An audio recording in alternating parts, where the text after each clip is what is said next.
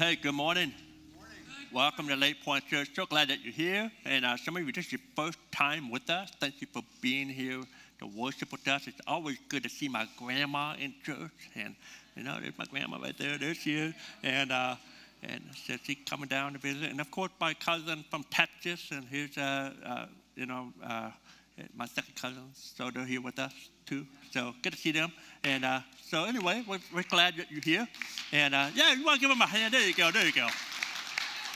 Make them feel good. Make them feel good. And uh, so, so glad you're here. If this first time here, there's a connection card um, in your chair, and you can fill that out and then drop it in one of our offering baskets throughout the building. Uh, if you're watching online, glad to have you here with us, watching with us wherever you may be. And um, uh, I also want to encourage you. This is the, we have three services on, uh, in the morning, uh, every Sunday morning, 9 o'clock, 10.30, and noon. And 10.30 always seems to have the, the best crowd here, you know, but um, 9 o'clock and uh, noon, and a little bit light. So if you're able to, you know, to shift, if you can, give us a little bit more elbow room and uh, to help us out. 9 o'clock, a lot of room in that 9 o'clock service, a lot of room at the noon service. And uh, of course, if you got kids, you know, we have LP kids only at the 9 o'clock and 10.30 hour, but you got some flexibility and uh, so if you're able to help us out in that area, that'll give us uh, more room in here and not be so tight as well. So, but we're, we're, this is okay, you know, but just, just want to encourage that. And so um, that, that, that'd be helpful. Um, and, uh, and then a couple weeks ago, we had a Greater Things offering. And uh, we do this every year. And I remember two weeks ago, we had a big offering bucket up here. And uh, some of you um, uh, gave. You had your bucket, you pour it in, and uh, we almost overflowed the bucket. And, um, and so it took us a couple of weeks. Some of you, uh, by the way, we're still getting, you know, coins. So, um, and, and, and, and, checks and stuff like that. So um, it's, it's, still good. And you know, we actually have someone bringing their bucket today. And so they were out the last couple of weeks, and so they're going to be able to contribute. And, uh, and so we made a video about how we did, and I want you to check it out.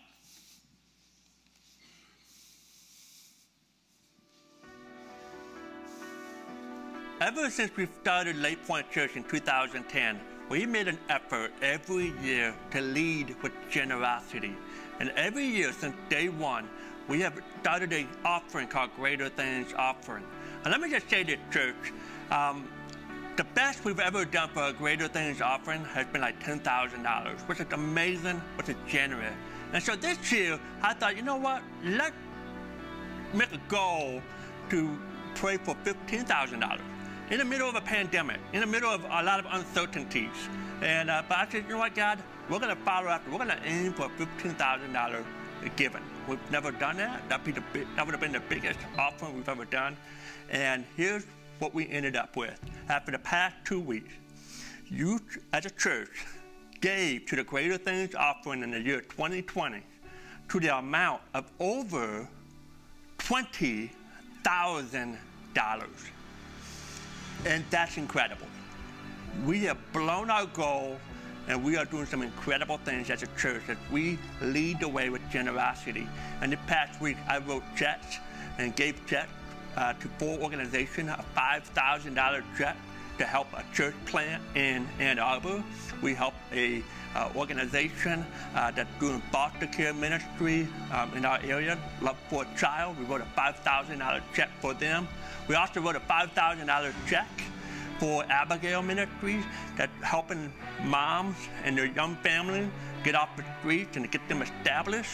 We even help churches that have been struggling um, in, a, in, a, difficult time of the pandemic.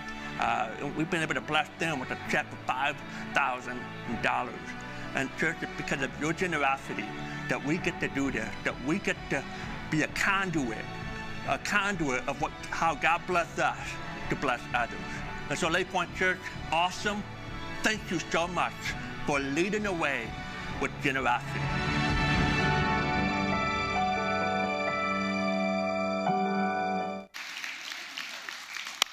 All right, isn't that awesome?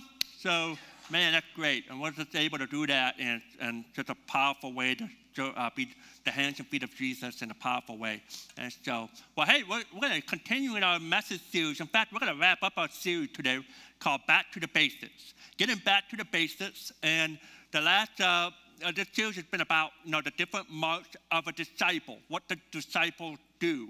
And, uh, and our key verse for this series is Luke chapter 9, verse 23, where Jesus says, Whoever wants to be my disciple must deny themselves and take up their cross and follow me.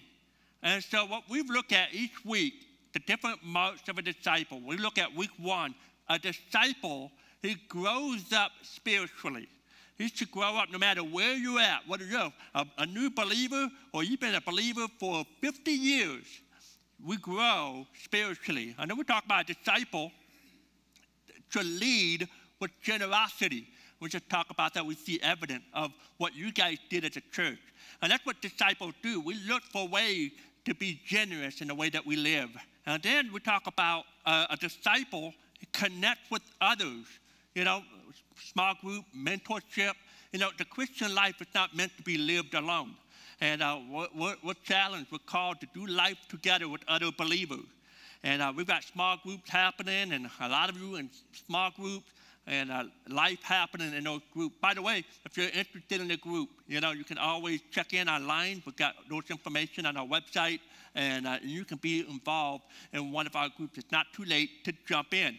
And so get involved in groups. A disciple, Tom talked about it last week, Pastor Tom did an incredible job talking about a disciple that serves.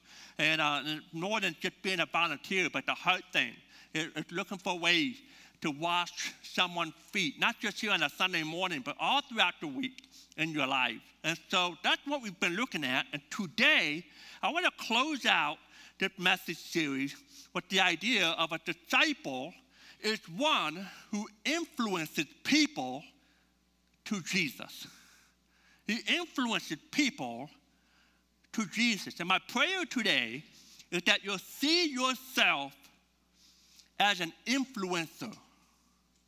An influencer. I believe that you and I are called to be light in this world and to show the love of God day in and day out. I'm going to give you a statement, and then we're going to look at this statement over and over again this morning. And I pray that this will really sink into your heart and that you will embrace the reality of this truth. Here's the statement if you're taking notes. You have no idea how one conversation, one word of encouragement, or one expression of love might change someone's life. You have no idea. You have no idea how one conversation, how God might use one word, one moment, one generous expression in the life of another person to love them toward the grace of Jesus. Now, when I was growing up, I think about the people that influenced my life. An influencer in my life uh, was often a teacher or, or, or perhaps a coach, an influencer, or, or a good parent, or good parents were an influence in your life. Maybe someone who was a youth pastor, or maybe a Sunday school teacher when you were a kid that influenced your life. An influencer. But unfortunately, in our world today, the term influencer has been hijacked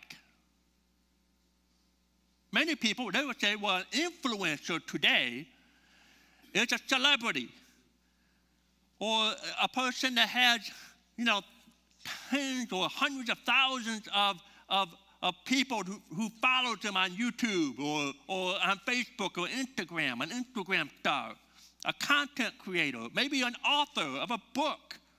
I would say that's an influencer, someone who amassed a great number of followers in their life, and especially in social media. There's such a thing now called social media influencer.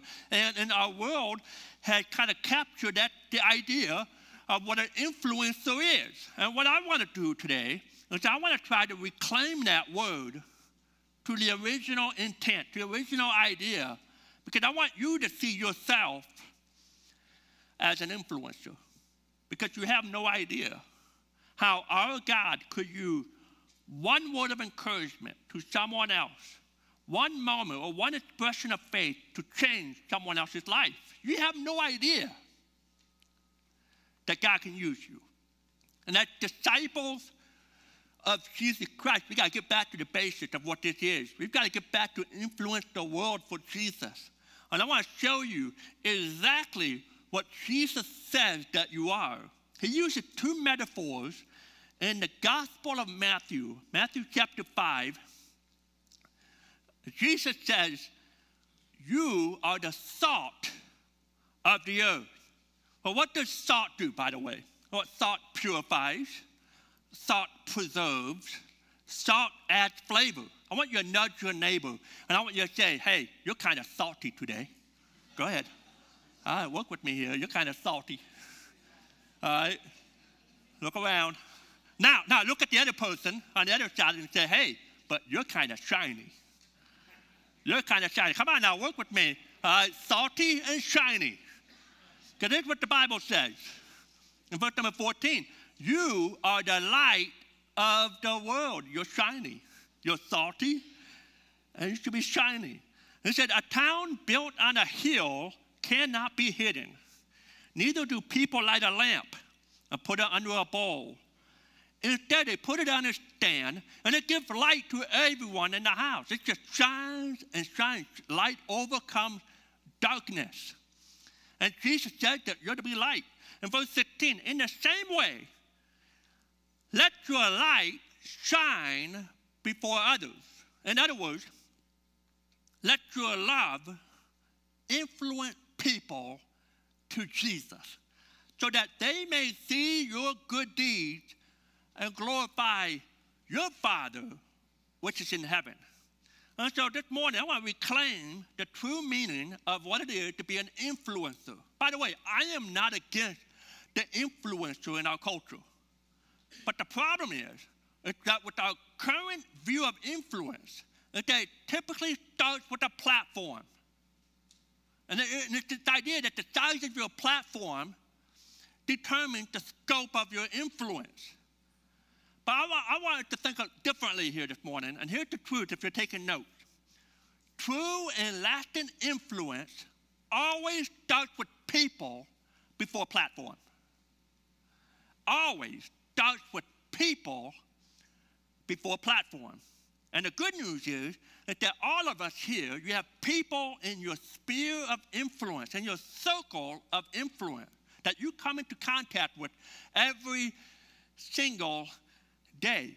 You, my friend, are called to be an influencer. Now, let me ask you a question. Let me kind of work with you as we think about this. Um, I'm going to ask you a question, and you might know the answer, you might not, but that's okay. But who do you think who do you think influenced the life, or I'm sorry, who influenced the start of Lake Point Church? Influenced the start of Lake Point Church. And if you've been with us for a while, well, you might say, well, Scott, it's obvious. You and your wife did, and about 20, 25 people. We kind of started, and we started in homes and, and kind of get going there. And then from there, we, we set up a, and tear down in a, in a school. And uh, we did that 10 years ago. And, and, and, and you would say, you know, that might be what you're saying, which is absolutely true, but incredibly incomplete.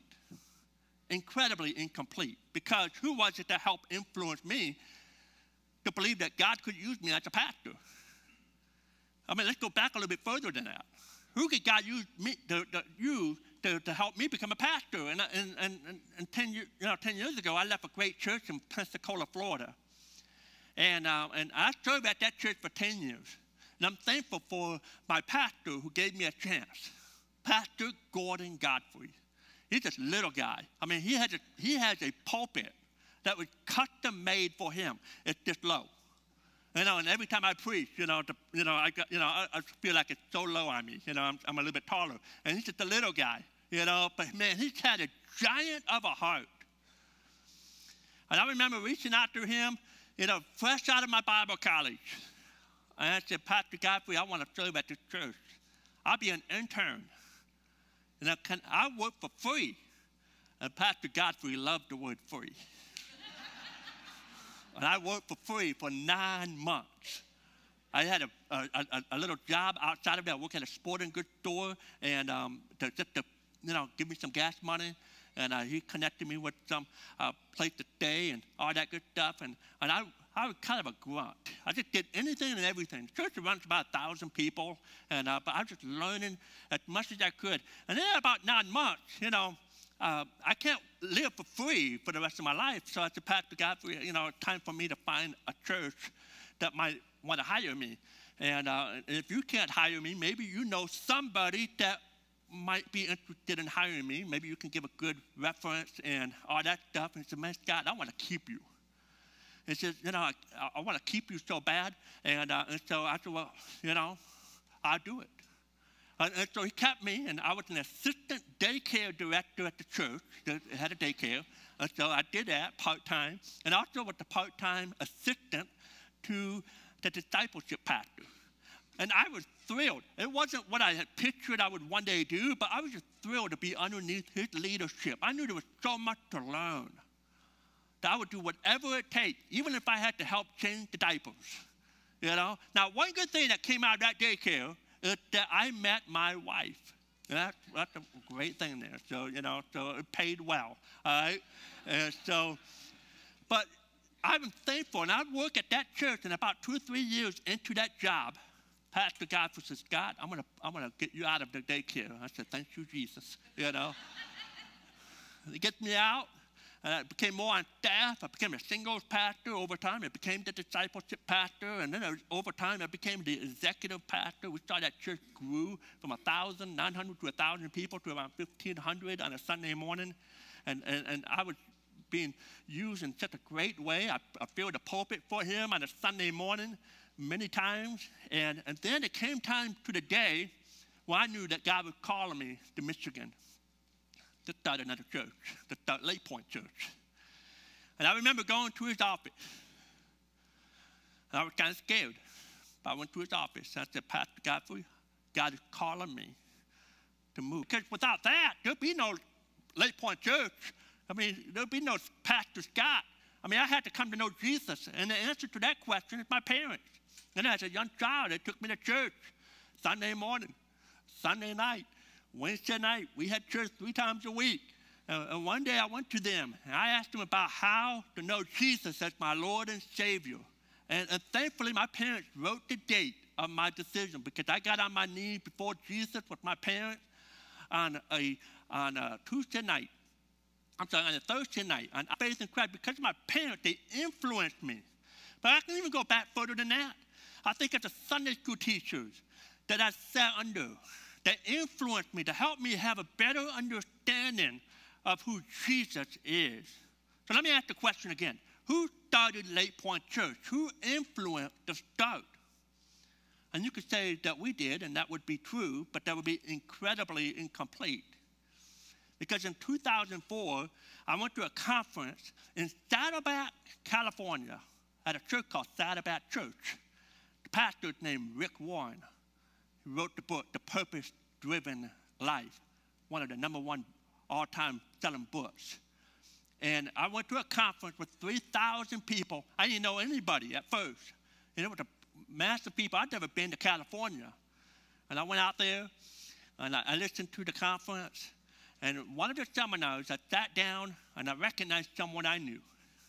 There was a college buddy of mine. And we started talking, hey, what am I doing? And I said, what are you doing? And he started to tell me that he was a planter, a church planter, that he started a church. And in 2004, I hadn't heard that. In 2004, I thought, man, that, that is the craziest thing I ever heard. I mean, who in their right mind would start a church? I said, can't you just find an existing building? Can't you just find a church that just wants to hire you? And he said, no, Scott, I wanted to start a church that was very different in the community that I was trying to reach. I was trying to reach unchurched people. And he began to tell me what he was doing. And I can't tell you that I walk away leaving thinking, you know, that's what I'm going to do. But it started a seed. He planted a seed. He had no idea of how, uh, one conversation of what he was doing in my life. And I left intrigued. I left thinking, huh, that's interesting. And six, years later, we're packing up our van, we're packing up the U-Haul, and we're making a drive back here to Michigan, all because of a conversation, all because of the people that influenced my life. Yes, you could say that Karen and I started Lake Point Church, and that would be true, but that would be incredibly incomplete because there were people all along the way that didn't even realize that a moment with me was so important, so influential, that it was a small piece in the big puzzle that influenced the fact that we're all gathered here today. There were people who influenced this. Are you an influencer? You have no idea what one word of encouragement might do to influence someone else. Here's what I hope you understand. There are two thoughts here, real quick, and then we're going to jump into a Bible story to really kind of open this up. But influence isn't always obvious. Not always obvious, and it's not always, number two, instant. Just because you don't see a harvest doesn't mean that your seed didn't take root. You have no idea how God might use you, that conversation, that word of encouragement in that one moment, to plant a seed that will one day grow into a real and lasting influence into the life of somebody that you know, into the life of somebody that you love. Now, I want to show you a story of the most unlikely influencer, perhaps in the New Testament the most unlikely influencer, and I hope that this will lift you up, encourage you. The story takes place in John chapter 4, and it's about a woman that nobody ever, ever thought would have any influence. In fact, Jesus was on a trip. He was on a little journey. He was on his way um, you know, from Jordan to Jerusalem, and he had to stop in Samaria. Had to stop there. In fact, he told the disciples that were with him, I must need go through Samaria. Now, most, most Jewish people avoid Samaria. They take the detour route because Jewish people and the Samaritan people hated each other. The Samaritans, they were half Jews, half Gentiles, and the Jewish people, they just don't have anything to do with them. They thought that they were lower than humans. In fact, they thought that the Samaritans were worse than dogs. And in fact, they would oftentimes pray, the Jewish people, thank God that we're not a Samaritan. I thank God that I didn't, you know, wasn't born on the other side of the track. And that's how they prayed. That's how much hatred that they had toward each other. But Jesus had need, must need go through Samaria, and he cut through. He stopped at a place, at a well. The disciples go into town to look for food, and Jesus is all by himself. And while he's there, while he's there, he shocked everybody in this story. Because not only did he interact with a Samaritan, he interacted with a Samaritan woman. And he shocked everybody in this story. He sat down by this well in the middle of a day, and a Samaritan woman comes up to the well. And Jesus asked for her, he asked her for a drink. He, in that moment, Jesus dignifies her by starting a conversation and she's thrown completely off guard. Let, us pick up the story in John chapter 4, verse 9. The woman was surprised. She's shocked. She's thrown off guard. She's overwhelmed. She's beside herself. I mean, just, just, this doesn't happen. We don't talk. He said the woman was surprised, for Jews refused to have anything to do with Samaritans. She said to Jesus, You're a Jew, and I'm a Samaritan woman. Why are you talking to me? That's what he's saying here. He said, Why are you asking me for a drink? And Jesus replied, and you can almost sense the love of Jesus right here. He said, If you only knew the gift God has for you and who you're speaking to, you would ask me, and I would give you living water. And she's intrigued, the woman. She's intrigued. She's a little confused, but she's intrigued. She said, You know, you sure don't have a bucket, and the water is very deep. You need a bucket. How can I get you water? And Jesus replies in verse 13. He said, Anyone who drinks this water, and he's pointing to the well, this, he said, Anyone who drinks this natural water will soon become thirsty again. But those who drink the water I give will never be thirsty again. And this woman, she noticed something very different about this man. And she said, You know, I'm interested in this living water. Please, can I have some? And Jesus said in verse 16, Go and get your husband. And The woman said, I don't have a husband. And Jesus said, You're right. You don't have a husband, for you have had five husbands, and you're not married to the one you're living with now. You certainly spoke the truth. And you can imagine this moment, this woman's eyes just got really, really big. He said, Whoa, Jesus been, this person right here doesn't know Jesus yet. He said, This person's been reading my mail. he said in verse 19, Sir, you, you must be a prophet. You must be a prophet. I mean, there wasn't, there wasn't a Jewish man anywhere who would have interacted with this woman. But Jesus approaches her with love in his heart and dignifies her. He honors her. While the whole time, Jesus knows that she's an outcast. She's an outcast in her own community. She's been divorced five times, shacking up with someone right now.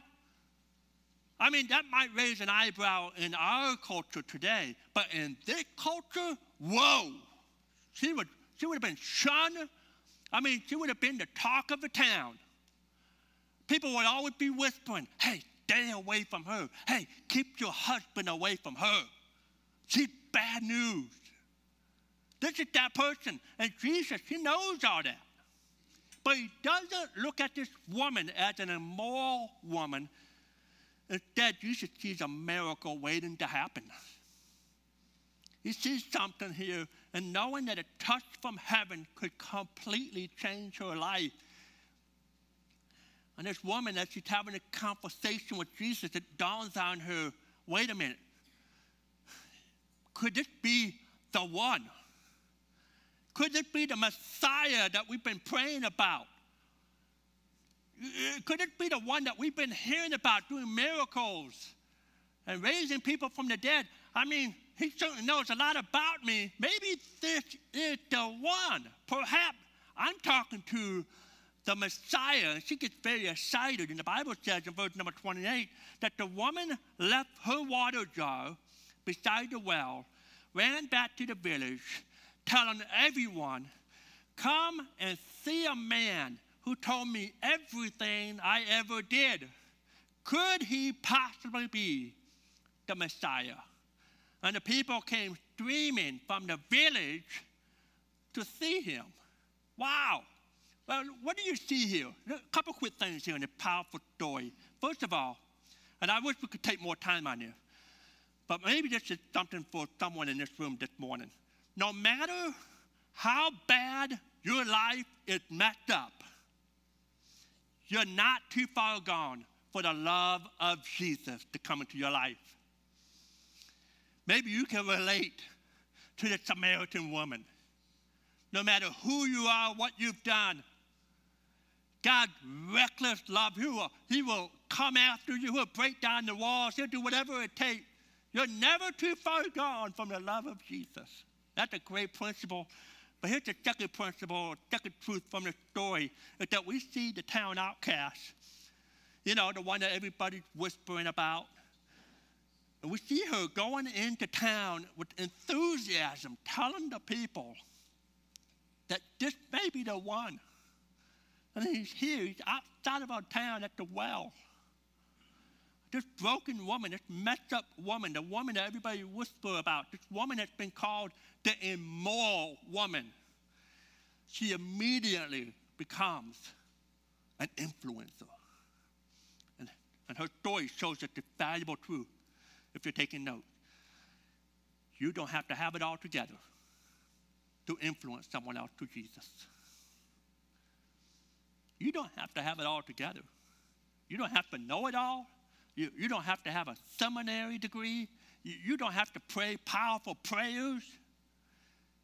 You don't have to know the exact reference of a verse. You know, those moments say, hey, I know it's in the Bible somewhere, and they kind of go like this my paraphrase. You know, you don't have to know the exact point. You should say, You just say, God, I don't have it all together. And God said, That's okay. If I can use a Samaritan woman to go into the town to tell people about Jesus, I can use you.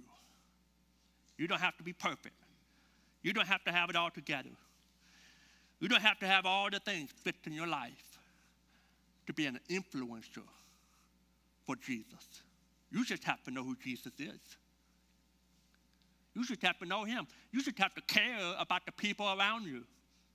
And you can immediately, right where you're at, be a light in this world and salt to those around you. You can be salty and shiny. You just have to care about people. You don't need 400,000 people to have a platform, or 400,000 followers to have a platform. You just need to care about the one person that's in front of you. The one person who's in front of you. You're an influencer. Listen to me, listen to me. I don't care if you're 14 years old or 74 years old. You don't have to know it all. You just have to let your light shine before men and let thought do what thought does. You have no idea how one word of encouragement, one word of hope, one expression of love might influence someone to Jesus. So this woman, right, she goes back to the village. She's so excited. And she tells everybody. Meanwhile, the disciples come back and they find out that Jesus has been talking to a Samaritan woman. They're like, what in the world is happening here? Why are you doing that, Jesus? And, and, and Jesus begins to teach the disciples a lesson. And he uses the farming metaphor, a farming example, a farming idea, and the, the harvest, talk about the harvest, how the harvest represents changed lives. And here's what Jesus says in so many words. He said this The field is ripe for harvest, but the laborer is few. And for our purpose, we could say it this way listen, church. The field is ripe for harvest, but the influencers are few the few. Don't let culture rob you from, from your calling by categorizing influencers as someone only on social media. It doesn't start with the platform, it always starts with the person right in front of you. You're an influencer. Now, back to the story. The woman, she goes back to town. She tells everybody I noticed what happened. This outcast, this immoral woman, the one that people whisper about. She's, look at what happened, verse number 39. Many Samaritans, and, and, and that statement alone is just shocking. It would have been so shocking that anybody believed that one Samaritan alone could come to faith in Christ, but many Samaritans from their village believed in Jesus. Why? because of one woman. One woman who didn't have it all together, who had influence. One unlikely woman who said in verse 39 that Jesus told me everything I did. And verse 40, when they came out to see Jesus, the, the town, they come out, they begged him to stay in their village. So Jesus called an audible. He was only there for a pit stop. He was only there to get a water break, maybe a quick lunch. The Bible said he stayed for two days, long enough for a revival to happen in the town, for many more to hear his message and believe. Who did God use? Not an Instagram star, not a professional athlete, not a celebrity, not an author of a famous person. Not that God can't use them. But notice that God used a regular, ordinary, everyday, broken, simple woman who had been transformed by Jesus. My friend, you have influence right where you're at, where you're living at today. You have influence. You don't have to have your whole life together. You don't have to know it all to have influence. Have you ever heard of a man named Edward Kimball? Edward Kimball. On April 21st, 1855, Edward Kimball walked into a little shoe store to talk to one of the workers who happened to be a student in his Sunday school class. He went in that shoe store with the purpose of talking to that student about Jesus. He led that young man working in the shoe store, in the shoe store, led him to Jesus. And he became a Christian. Shortly after, about a year later, this young man left the shoe store in Massachusetts and moved to Chicago with the idea of, of, of making a name for himself in the shoe business world. And he's doing very good. He got going, but at the same time, God began to work in his heart. Start to have a passion for children and youth in the Chicago area. He got involved in an outreach in the late 1800s. Got involved reaching kids for Jesus. But before you know it, his passion for the souls of boys and girls and, and teenagers and, and adults, his passion outgrew his passion for making money and in the shoe business world. And he left the shoe business world and he got involved more in outreach, started a church in Chicago by the end of his life, he is a world known evangelist, revivalist, traveled all over the world. Started a Bible college. By the way, the Bible college is still in existence today. The church is still in Chicago. And God used Edward Kimball to influence a man named D.L. Moody. D.L. Moody and Moody Bible Institute and Moody Church is still going on, all because of one man named Edward Kimball. I love the quote by D.L. Moody. He said, The world has yet to see what God can do with and for and through and in a man who is fully and wholly consecrated to Him. God just want to use you. God just want to use you. You have no idea what one word of encouragement, one expression of love can mean to someone who needs a very small touch of God's love. So, when you greet people on Sunday morning and you see someone that's a little nervous, uncomfortable, and you reach out and say, hey, how you doing? We're so glad that you're here. God's using that one moment. You have no idea how that one moment might change that person's life. You, my friend, you're an influencer. When you listen to someone who's hurting at work and you represent the love of Jesus in that moment, not by judging where they're at, but, but by loving them where they're at. My friend, you're an influencer. I, when, when you post a scripture on Facebook or Instagram or you share a, a, a, a message or a Bible verse, you could influence someone on the other side of the world, a person that you may never meet. You're an influencer. What's your next steps? You know, when you invite someone to church, a simple invitation. Hey, I want you to come sit with me. Come sit with me. Don't just say, hey, come to my church. Say, come sit with me. I'll make room. Come sit with me. You're an influencer. They may not come right away. It's not always obvious. It's not always instant, but you're planting a seed. You're an influencer. When you start to talk and uh, talk about Jesus and share the name of Jesus, uh, perhaps in your best way possible, you share what Jesus done in your life and become a witness. My friend, you're an influencer. You say, well, God, I don't know all the answers. I don't know my Bible well enough. No, no, no, no. You don't have to have it all together to be an influencer.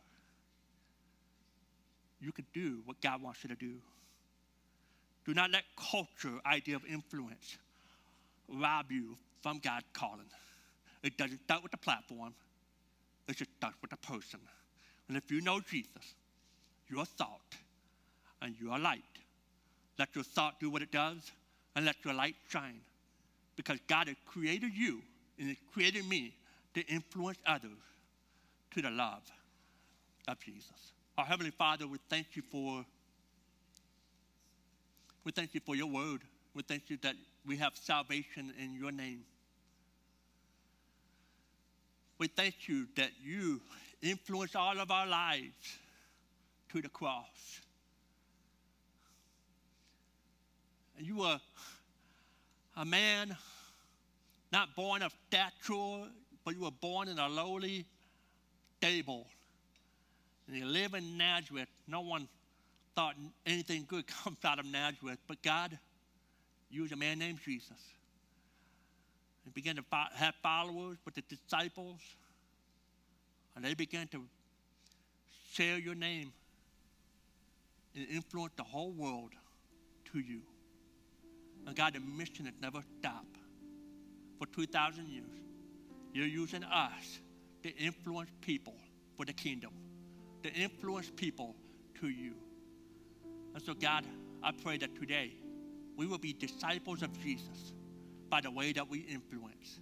Help us to look at the one that's in our life. God, help us to reach the one.